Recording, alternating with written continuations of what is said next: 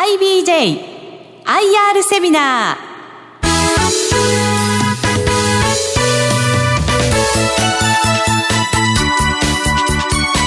この番組は証券コード6071東証一部上場株式会社 IBJ の IR 活動の一環としてお送りします。お話は株式会社 IBJ 代表取締役社長石坂茂さんです。この番組は11月16日に開催した金沢 IR セミナーを収録したものです。IBJIR プレゼン証券コード6071東証一部上場。株式会社 IBJ 代表取締役社長石坂茂さんです。どうぞ大きな拍手お願いいたします。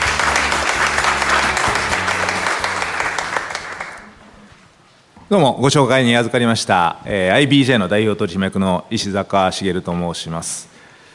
えー IBJ という会社は、まあ、皆さんまだご存知じゃないでしょうけどいわゆる市場ではスモールキャップって言われてる会社で時価総額今のところ400から500ぐらいのところを動いている会社であります。ただあのえーこの IBJ は何の略かというと IT Bridal Network of Japan。えそ要するにその IT を基盤にしてコアにコア事業のコアにして、えー日本の結婚相談所を取りまとめ婚活の事業を総合的にやってる会社であります。えー事業的にはですねまた後ほどお話ししますけれども、えー日本えー国内最大の問題である人口問題に、えー真っ向から、えーその少子化対策をやっている会社だというふうに自負しておりますし非常にあの景気のですねあまり影響を受けず、えー事業を安定的に拡大している会社だと思っております。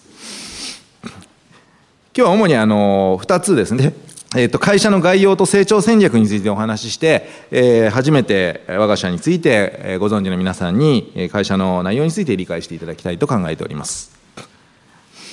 あの結婚情報サービスとかですね結婚相談所ってすごく昔からある事業なんですけれどもその特にあのこの時代において成婚すなわち結婚までサポートしてサービスを提供することにこだわった会社というのは実は IBJ だけだというふうに思ってます。他の会社さんは、まあ、今あの婚活アプリだとかパーティーだとかうちも一部やってますけれどもほとんどがマッチングすなわちお引き合わせのところまでやってあとはご当人同士でどうぞよろしくっていうのがほとんどなんですね。で一見サポートしているように見えても営業には非常に入会営業には熱心なんですが入会した後というのはですね結構放置されている会員が多いサービスがほとんどでありますこれはあのこの業界のですね、えーまあ問題というか特徴というか昔からこれ面白いんですけども、まあ、結婚していただけると嬉しいんですが結婚するすぐ結婚しないでですねしないで長くいればいるほど儲かるこういう業態だと皆さん思ってたわけですよ。だから、あの、婚活アプリでも、えー結婚情報サービスでも、もうあんまり早く辞められちゃ困るっていう方が、事業者多かったんですね。ただ実は我が社の場合は、世の中にいる、いわゆる仲人さん、結婚相談所の仲人おばちゃん、おじちゃんを再編成して取りまとめましたので、この方々というのは何をなりわいにしているかというと、結婚させて、成婚料をいただくことで、収益を確保する。こういった業態がたくさん世の中にあるわけですね。それを取りまとめたところが我々の特徴であります。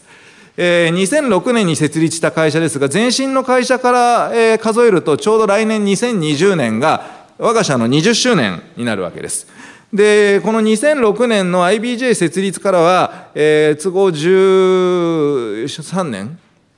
もうずっと増収増益安定的に重ねてます。あの過去に大震災やリーマンショックなんかでだいぶ傷んだ会社その時ありましたけれどもほとんどそういったあの景気の交付を受けないです。最近だとやっぱり東証一部になったんで、えー多少インデックスの影響を受けますけれども、えー自分たちの企画力そしてサービス力による収益こちらが株価に反映されて成長している会社であります。2018年、去年ですね、えー6132組の結婚カップルを生み出してます。これ単なるカップルではなくって、婚約までサポートした、プロポーズすることを確認したカップルであります。日本の結婚総数というのは今ご存知の方いると思いますけれども、59万組。要するに、6132組と言っても、たかが6100だと思い思いかもしれないですけども、日本の結婚カップルの1%以上を、この IBJ という会社は生み出しています。で、この2022年までの中期経営計画で1万8000組、この1万8000組は日本の結婚カップル数がそんなに大きく増えたり減ったりしなければですね、えー、日本の総カップルのうち3%以上を我が社で生み出すという計画を描いているということであります。えー、令和元年である2019年、その途中段階で、今年は12月までにですね、おそらく8000組近くのカップルが生まれると思ってますので、今年は、えー、全日本のカップルの1.45%ぐらいを実現するというところまで来てるわけですね。で、ありとあらゆるその婚活に関する事業を我が社はやっているんですけれども、一番の強みはですね、この6万名の業界最大のビッグデータ、会員データベースを持っていることであります。ここは IT インフラを活用して、えー、保有してるんですけども、この6万人が多いか少ないか、普通にそのパーティーに参加する人や、えー、アプリの会員なんか別に、まあ全部アカウント数で言うと60万以上のアカウントあるんですが、この6万5千名ぐらいのデータベースはどういう方かというと、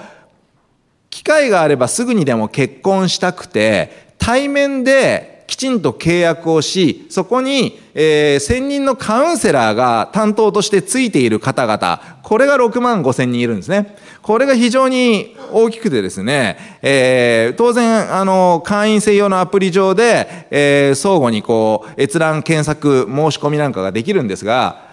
一般のそのこういった婚活アプリとは見た目変わんないじゃないかっておっしゃる方いるかもしれないですけども、このあの、引き合わせ、マッチングのところまでは IT で行うんです。この方が効率がいいからです。自宅でも検索できるし。ただ、多くの方というのは、引き合わせをしてからお付き合いの段階になって、結婚まで持っていくまでに、いろんな事情で別れちゃうんですね。し、忙しいとか自然消滅だとか、ネガティブチェックをして、いざ結婚するとなると、ちょっとこういうところが気に入らないとか。ここは IT では、このマッチング以降のところはなかなかサポートできないので、このデータベースの6万5千人の会員をサポートする、えー、約全国で5千名を超えるオナコードさんが、双方にお話をして、今日会った人だけどもう一度会ってみないかと。で、どうせ会うんだったら1ヶ月先だともう、あの、気持ちが冷めちゃうから、毎週のように会いなさい。で、おはようお休みでもいいから毎日のように今メールでも LINE でもしなさい。こういうことをけしかけていくアナログなサポートをもうあの、ものすごくきめ細かにやるわけですね。こういう発想で、この結婚情報サービスや婚活の事業というのを規模、大規模にやろうという会社が今までなかったんです。で、我が社の場合は、この直営の結婚相談所というのが14店舗 IBJ であります。そして、法人個人加盟相談所が全部で今もう2200社ぐらいあります。今日あの、ここにお越しになっている皆さんには、ぜひ IBJ という会社を気に入っていただけましたら、株主になっていただくか、この個人加盟相談所になっていただきたいと思っておりますので、あの、あちらのブースではそれをメインに対応させていただきます。えー、法人はですね、今のところ加盟金は、この会員数が増えていくに従ってだんだんちょっとずつ加盟金増えてるんですけども、だいたい300万円。そして個人は半額の150万円。あとは月々1万5千円のシステム利用料を頂戴して、一人会員登録あたり500円の、えー、とシステム利用料を僕らもらってます。で、相談所さんは大体ですね、これよく聞かれるんで書いてないんで言っちゃうんですけれども、大体個人でもですね、入会金は、えー、こういった金沢のような地方でもですね、3万円から5万円ぐらいの入会金を個人からもらいます。そして月会費で5000円から1万円ぐらいの月会費をもらいます。そして結婚が成立すると、双方から、まあ、片側だけだったら、えっ、ー、と、20万円。双方だったら 20×2 の40万円をもらえるわけですね。で、その売り上げのところまでは我々いただきませんので、すべて結婚相談所の収入になるわけです。したがって毎月のように今50件か60件ずつこの加盟相談所が我々増えているんですけれども、ここが本当に収益の源泉になるんですが、この結婚相談所から、あの、よくある悪しきフランチャイズの仕組みと違ってクレームはほとんど出ないです。それは、この加盟相談所をいかにこう設けてもらうか、やりがいのある仕事をやってもらうかということに注力しているからであって、えー、我々はシステムを提供し、ノウハウを提供し、何より一番大きな付加価値は、この会員のネットワークを提供するというところが価値なわけですね。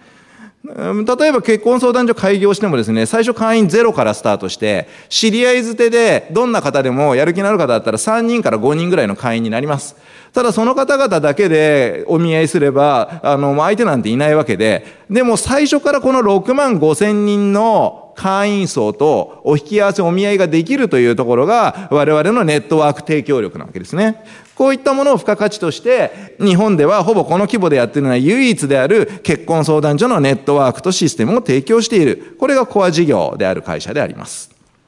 それに加えてですね、ライフデザインの事業というのをやってまして、実は結婚するとですね、まあ6130名、今年は8000組を見込んでるんですけれども、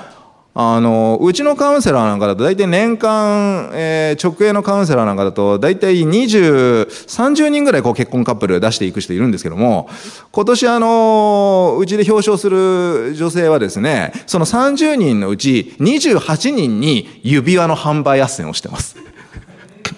そうですよね。結婚でお世話になって、まあこれからのこといろいろ考えた時に、どう、指輪のことはどうするの？女の子はなんかブランド物の高いの欲しそうな顔してるんだけども、なかなかそれが言えない。男性の側は何か買ってあげたいけど予算に限りがある。そういうことも我々仲介することで、お互いが納得するような指輪の提供をし、結婚式も結婚相談所であって、うん、まだ半年前に会ったのに結婚式ってあげるもんですか？っていや、ご両親のこととかね、一生の思い出ですから、いかがですか？で、大体あの、お世話した仲人さんが、その信頼関係に基づいて、ウェディングの紹介をし、まあ、ついでにじゃないですけど、当然ハネムーンのお話もし、だから旅行会社、子会社で持ってます。それから、保険とか住宅ローンの斡旋ができるグループ会社も100%子会社で持ってます。もう、このあたりがバラバラバラバラ、数珠つなぎのように、お客さんは捕まえなくても、もうここにいるんですね、8000組。これを相手に指輪ウェディング、ハネムーン、保険、住宅ローン、今住宅も販売してます。こういったことを提供して、ライフデザイン事業を外からお客さんを集めるコストなく、もう結婚カップルを生み出してそのままライフデザインの事業に組み込んでお客様にしていくという仕組みができているのが我が社なんですね。で、これ他社がなんでできないかというと、結婚、プロポーズのお世話をするまでサポートするのって結構めんどくさいんでやらないんですよ。やらないとここはついてこないんですね。我が社の場合は手間暇がかかっても全国の仲人さんに告白をしてプロポーズをして結婚式の手前までのところまでノウハウがありますから、そのやり方をどうやって誘導するかを常にこうレクチャーしてますので、結婚カップルになった、その、まあ、ありがとうというね、えー、感謝の気持ちからこういった需要を引き出すことができるというのが特徴であります。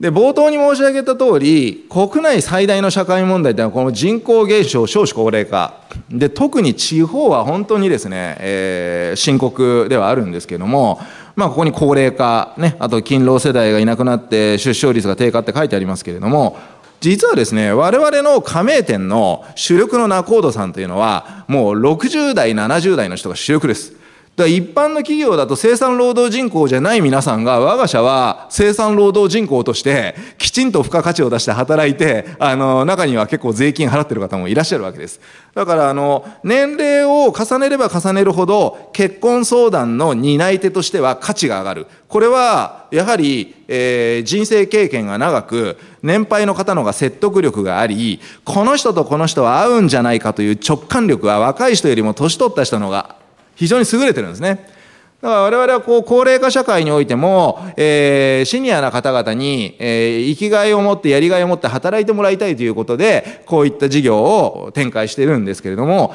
結婚カップルを一組産むというのは非常に意義がありまして、もちろん直接的な喜びにもなりますが、大体日本の結婚カップルって出生率が低い低いと言ってもですね、結婚したカップルは大体子供二人産むんです。したがって、今年8000組のカップルを我々生み出すとしたら、かける2で1万6000人の赤ちゃんの誕生に貢献しているというふうに自負しております。だから結婚相談所運営している方の、大体あの、おうち、大体うちでやってますね。事務所なんか作んなくていいです。お金かかりますから。もうパソコン一つ、電話一つで結婚相談所できます。で、家に行くと、えー、過去の会員さんの結婚式のお写真、子供が生まれたよって写真、もう二人になりましたって写真、もういっぱい貼ってある。で、それを今度新しい会員に見せると、お、この相談所の人すごいなってことで、すぐ入会してくれるわけですね。で、政府もですね、この、実は非常にもう少子化対策ってみんな言ってますね、政治家ね。言ってるんですけども、大体やってるのは子育て支援というなんか保育所とか保育の関係のところと、あと働き方改革といって、早く帰って、あの、子作りと子育てをしろというような、こういうところをやるんですけども、結婚に対する実は直接的な支援っていうのは、あまり本気でやらないんですよね。これはなぜでしょうか？結婚っていうのはやっぱりプライベートな問題だということで、あまり行政だとか政府が介入しづらい分野でもあるわけですね。だからどうしてもあまり踏み込んだサポートができないんで、民間企業、企業が解決すべき問題となっています。で、民間企業のうち、やはり婚活支援をやっている事業会社というのが、それをサポートするんですけれども、ほとんどがマッチングしかしないんで、マッチングした後のサポートを人力で丁寧に行って、婚約までサポートする。これをやっているのが IBJ の直営店と加盟店、えー、2200社長の加盟店であり、えー、5000数百人のオーナコードさんなわけですね。で、この結婚カップルを増やすために、成婚主義を徹底し、この成婚主義って私が作った言葉なんですけども、えー、本当私も意地悪でして、えー、じゃあ他の会社はどうなんですかって言ったら他の会社は入会主義ですって言ってます。はい。で、うちも入会もいっぱい取るんですけども、成婚者を生み出すために入会を取ります。で、大体加盟店さんどうやってお客さんを集めるんですかって言うんですけれども、あの、本当知り合い図で全然いいです。知り合い図で本当数名から始めて、えー、3人か5人の会員さんいるとですね、大体1人か2人結婚します。半分、3割から5割ぐらい。で、その結婚したお客さんに、独身の友達をぜひ連れてきてくださいって言うと、あの、恩義に感じて、ほとんど連れてきてくれます。そういったことで会員を増やすんで、広告費なんかかかんないんですね。で、さっき言って事務所もいらないで、家賃もかかんない。で、人を雇わなくても自分のペースで、別にずっとあの、店番する必要ないんで、この仕事は。えー、ほとんど雇ってない人。そういった、えー、仕組みで、この加盟層の量をどんどん増やしてますので、今2211社、えー、成婚重視の効率的で高収益なビジネスモデルを提供するわけですね。で、あとよく、私も最近はですね、機関投資家向けの IR の方が多くて、こういったところで、こういったあの個人の投資家の皆さんとお会いするのは、えー、非常にあの新鮮でね、いい機会なんですけども、機関投資家に言わせると、日本はそう言ってるけど、人口対策だとか言うけど、人口減少してるから結婚する人も減るんじゃないですかと。確かに減ってます。結婚するカップルは減ってるんですけども、実はですね、この結婚相談所とかそういったサービスを使う人っていうのは今まで非常に少なくて、全体の1割の人も使ってなかったんですよ。で、潜在市場規模は1兆円規模。ただ実際サービスの利用者の、えー、売上を重ねるとまだ660億円しかないです。ただ結婚意思割合というのは男性も女性も9割近くありますので、えー、SNS であるとか、いろんなマチコンだとかそういったところで出会いの機会はものすごいあるんですけれども、結婚に至らないケースが多いですから、結婚に至るにはその家庭のサポートを提供する、こういった業者というのはまだまだ必要で、市場は掘り起こせば掘り起こすほどあるんですね。ここをぜひ、えー、確認いただいて、えー、我が社のその収益の状況というのと照らし合わせていただきたいと思っております。したがって加盟相談所、全然これ法案になんないです。マッチング事業者は飽和状態で今アップアップですけれども、きちんとお世話をしていく相談所というのは、地域でいくらでも独身者いますから、これを掘り起こしていくと、なりわいが全然成立しまして、えー、この1年でも16.5%相談所増えてます。えー、新規の開業も、まあ、あの、2016年ぐらいは月に26社だったですけど、今もう婚活というのは非常に重要なファクトセクターになってますんで、50社ぐらい毎月増えてると。今もこう営業マン強化したりとか、地方の FC フェアに出店したり、あの、まあ、こういった IR イベントでもこう宣伝ね、加盟店のしてるんですけれども、えー、こういったことをやって、加盟相談所を拡大していくということで、業績を上げているのが我が社の強みであります。そして何よりですね、この我が社の実はシステム、IT に強みがありまして、もうこの IBJ システムというのは業界のスタンダード OS、オペレーションシステムになってるわけですね。で、独身の方も結婚相談所を訪ねて IBJ のシステムってあるんですよね、御社はって確認するのがもう普通になってますから、とにかくこのシステムが最もお見合いが組めるシステムであり、成婚を生むシステムになってます。なので、えー、こちらが我々の強みなんですけども、そんなにこれね、簡単にね、真似して作れないんですね。それはなぜなら、えー、6万5千人の会員さんがほとんど毎日アクセスしてきます。それとオナコードさんはもう朝から晩までずっとあのバックオフィスのシステムを見てこのオペレーションを行って誰が誰に申し込んでそれをどう取り継ぐかとかやり取りも全部このシステム上で行いますからもうこれがインフラになってるんですね。したがってアクセス数が非常に多く、まあ安っぽいシステム作ってもすぐあのシステムがダウンしちゃうんでこのシステム開発に非常にかけるコスト、要因が我々が非常に充実してますから、同じようなシステム他社はできないんですね。アクセスに耐えられないと。なのでこれが現状の IBJ の強み、お見合いシステムというのが大きい一つの要因でありますと。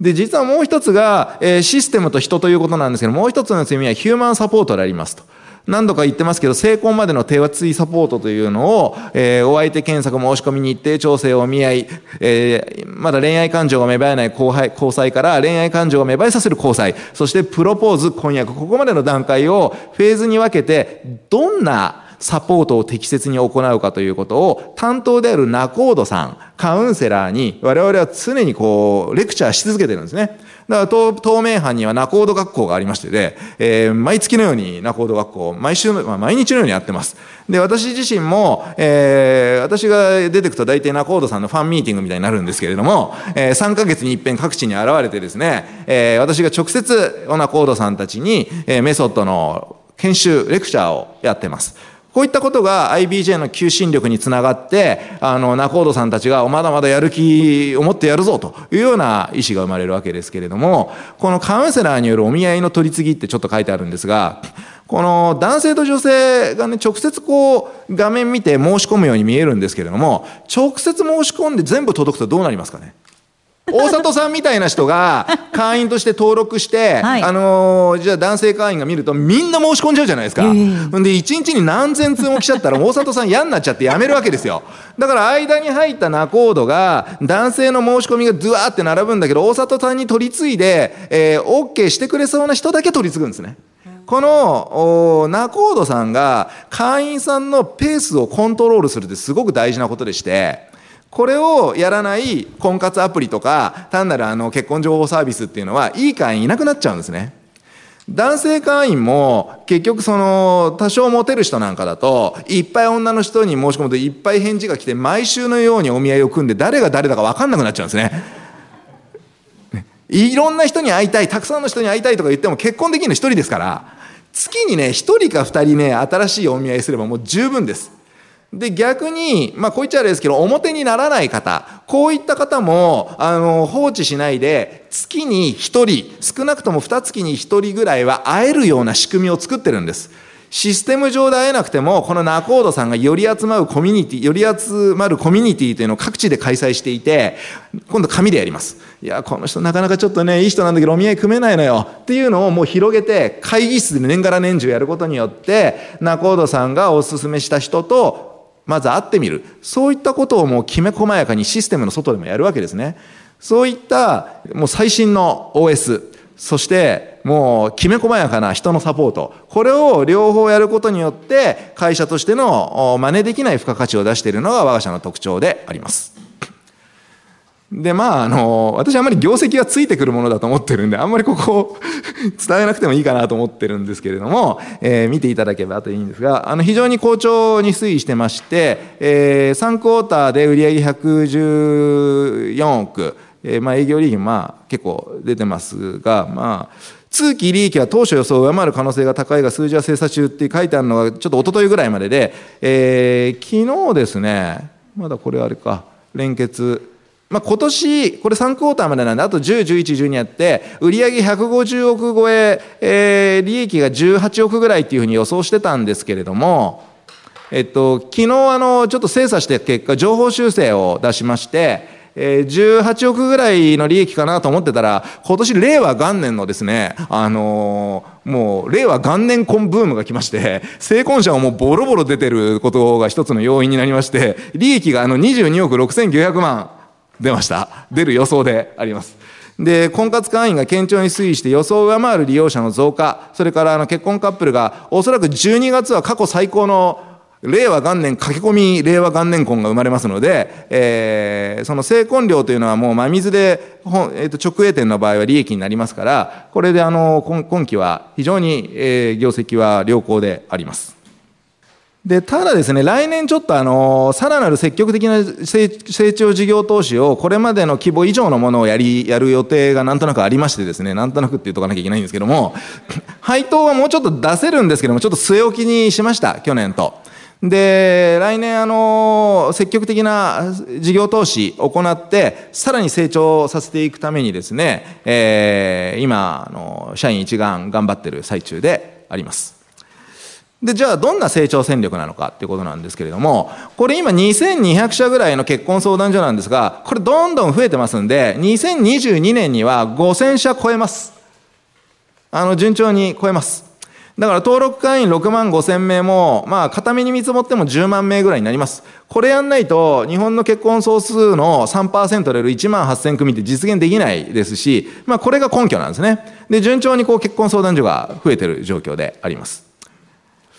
どんなエリアでも地方に独身者って必ずいるんです。いるんですね。えー、我々がプロモーションをやるだけじゃなくて、最近だと地方銀行との提携というのをやってます。地方銀行の、えー、お取引先で、あのー、後継ぎがいない。これ非常に問題なんですね。あと、地方銀行の社員、あ地方の取引先の社員ですね。社員のための結婚相談を銀行、地銀が旗振りをして取引先にやってもらうんですね。で、取引先でも新規事業として婚活事業を始めたいってところが結構増えてまして、去年の8月に最初に提携した名古屋銀行のお取引先では、もうすでに8社結婚相談所を新規事業で始めてます。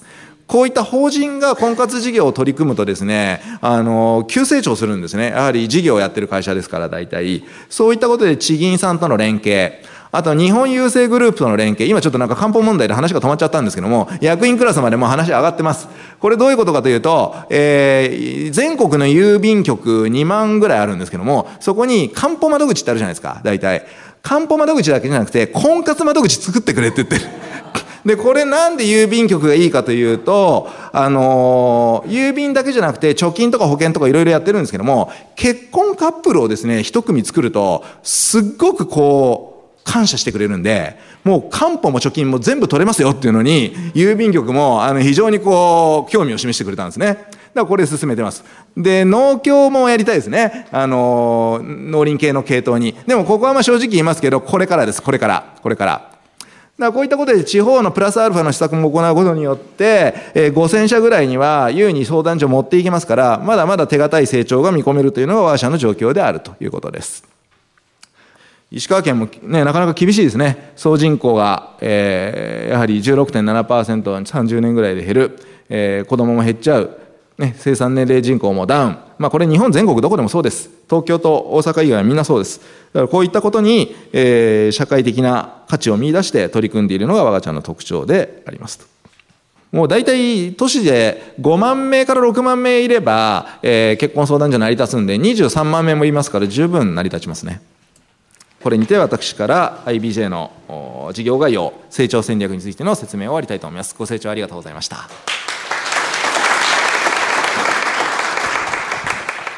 えここまでは IBJIR プレゼン証券コード6071東証一部上場。株式会社 IBJ 代表取締役社長石坂茂さんでした。どうぞ大きな拍手でお送りください。あ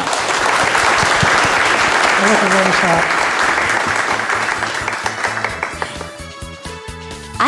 た。IBJIR セミナーこの番組は証券コード6071東証一部上場。株式会社 IBJ の IR 活動の一環としてお送りしました。